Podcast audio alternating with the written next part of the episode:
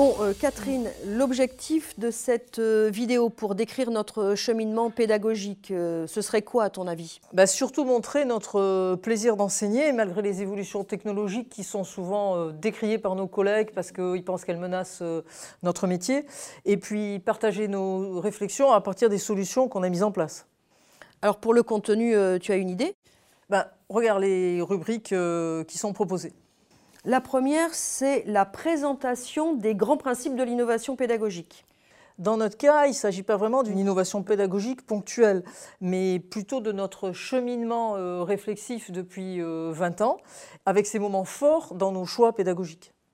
Oui, en fait, à chaque fois qu'on a eu l'impression de sortir de notre zone de confort, de faire des grands pas dans l'inconnu. Déjà, euh, demander à chaque étudiant d'imaginer un produit qui lui plaît et choisir de l'évaluer par compétence, il y a 20 ans, euh, il fallait oser. Euh, rappelle-toi, on avait peur que chaque étudiant ne trouve pas sa propre idée. Oui, euh, oublier le confort de la note pédagogique. Bonjour, la découverte de l'étudiant acteur de son apprentissage. Et oui, la méthode du produit fil rouge était née. Et en plus, mettre en ligne il y a 15 ans tous nos cours, c'était l'aventure. Oui, mais cela nous a quand même bien aidé pour euh, construire euh, nos MOOC et réfléchir à un parcours individualisé d'évaluation par compétences. C'est bien là euh, qu'on a compris que rendre l'étudiant acteur de son apprentissage, c'était nécessaire, mais pas suffisant. il faut aussi qu'il soit acteur de ses modalités d'évaluation. Oui, chacun son rythme et ses émotions par rapport à l'autonomie qu'on leur donne. Tiens, ça illustre exactement le deuxième point qui est attendu dans la vidéo. Ah oui, exemple d'expérimentation de cette euh, innovation. Mais il y a aussi un, autre exemple, c'est celui de notre euh, MOOC hybridé actuel, euh, qu'on a mis en place pour évaluer des compétences dans un système de notation universitaire.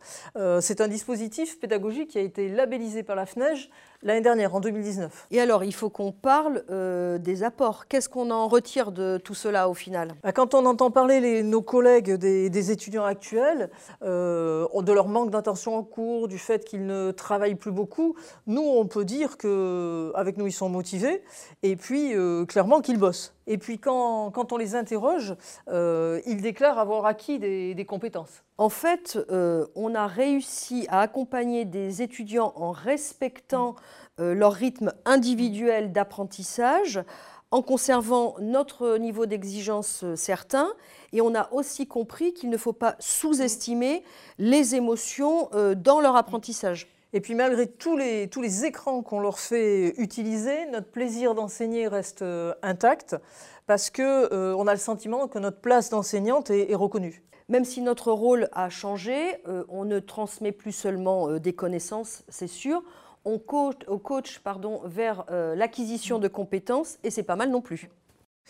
Et il faut qu'on parle des limites. Tu, en vois? Pas vraiment, plutôt des questionnements actuels. Par exemple, euh, comment identifier quand on évalue des compétences le point de bascule précis de cette validation? Tout à fait. Quand est-ce que l'on considère que la compétence savoir identifier une opportunité, euh, par exemple, est acquise, ou savoir évaluer l'intensité de la menace des nouveaux entrants? Et puis aussi peut-être euh, comment articuler évaluation par compétence et évaluation des connaissances, le rôle et la place des QCM. Oui, par exemple, quand on veut administrer un QCM, est-ce qu'on le fait euh, en fin de séance en présentiel, euh, au début, au rythme de chaque apprenant? Puis de toute façon, ce n'est pas parce qu'ils connaissent leur cours qu'ils seront forcément compétents.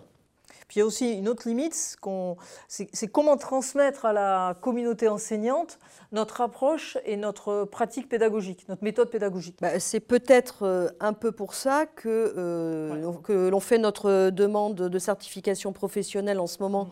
auprès de euh, France Compétences pour élargir les publics, transmettre ce que l'on sait faire et puis aussi que c'est pour cela que ce témoignage nous tient à cœur, tu ne crois pas? Si. Bon, il faut conclure. On, dit quoi pour conclure? Bah, moi, j'ai un rêve, euh, je voudrais bien le, partager. Mon rêve, c'est de ne plus mettre de notes, mais je voudrais juste valider l'acquisition ou non euh, d'une compétence. Bon, mais ça, c'est plutôt la démarche globale euh, par les compétences. Euh, c'est pas faux, mais notre ADN, ce serait quoi? Créer des situations d'apprentissage authentiques qui font que les étudiants ressentent des émotions positives et vont s'investir? Bah, c'est quand même assez royal quand les étudiants euh, veulent rester à la fin du cours et qu'on n'arrive pas à les mettre dehors. Ouais.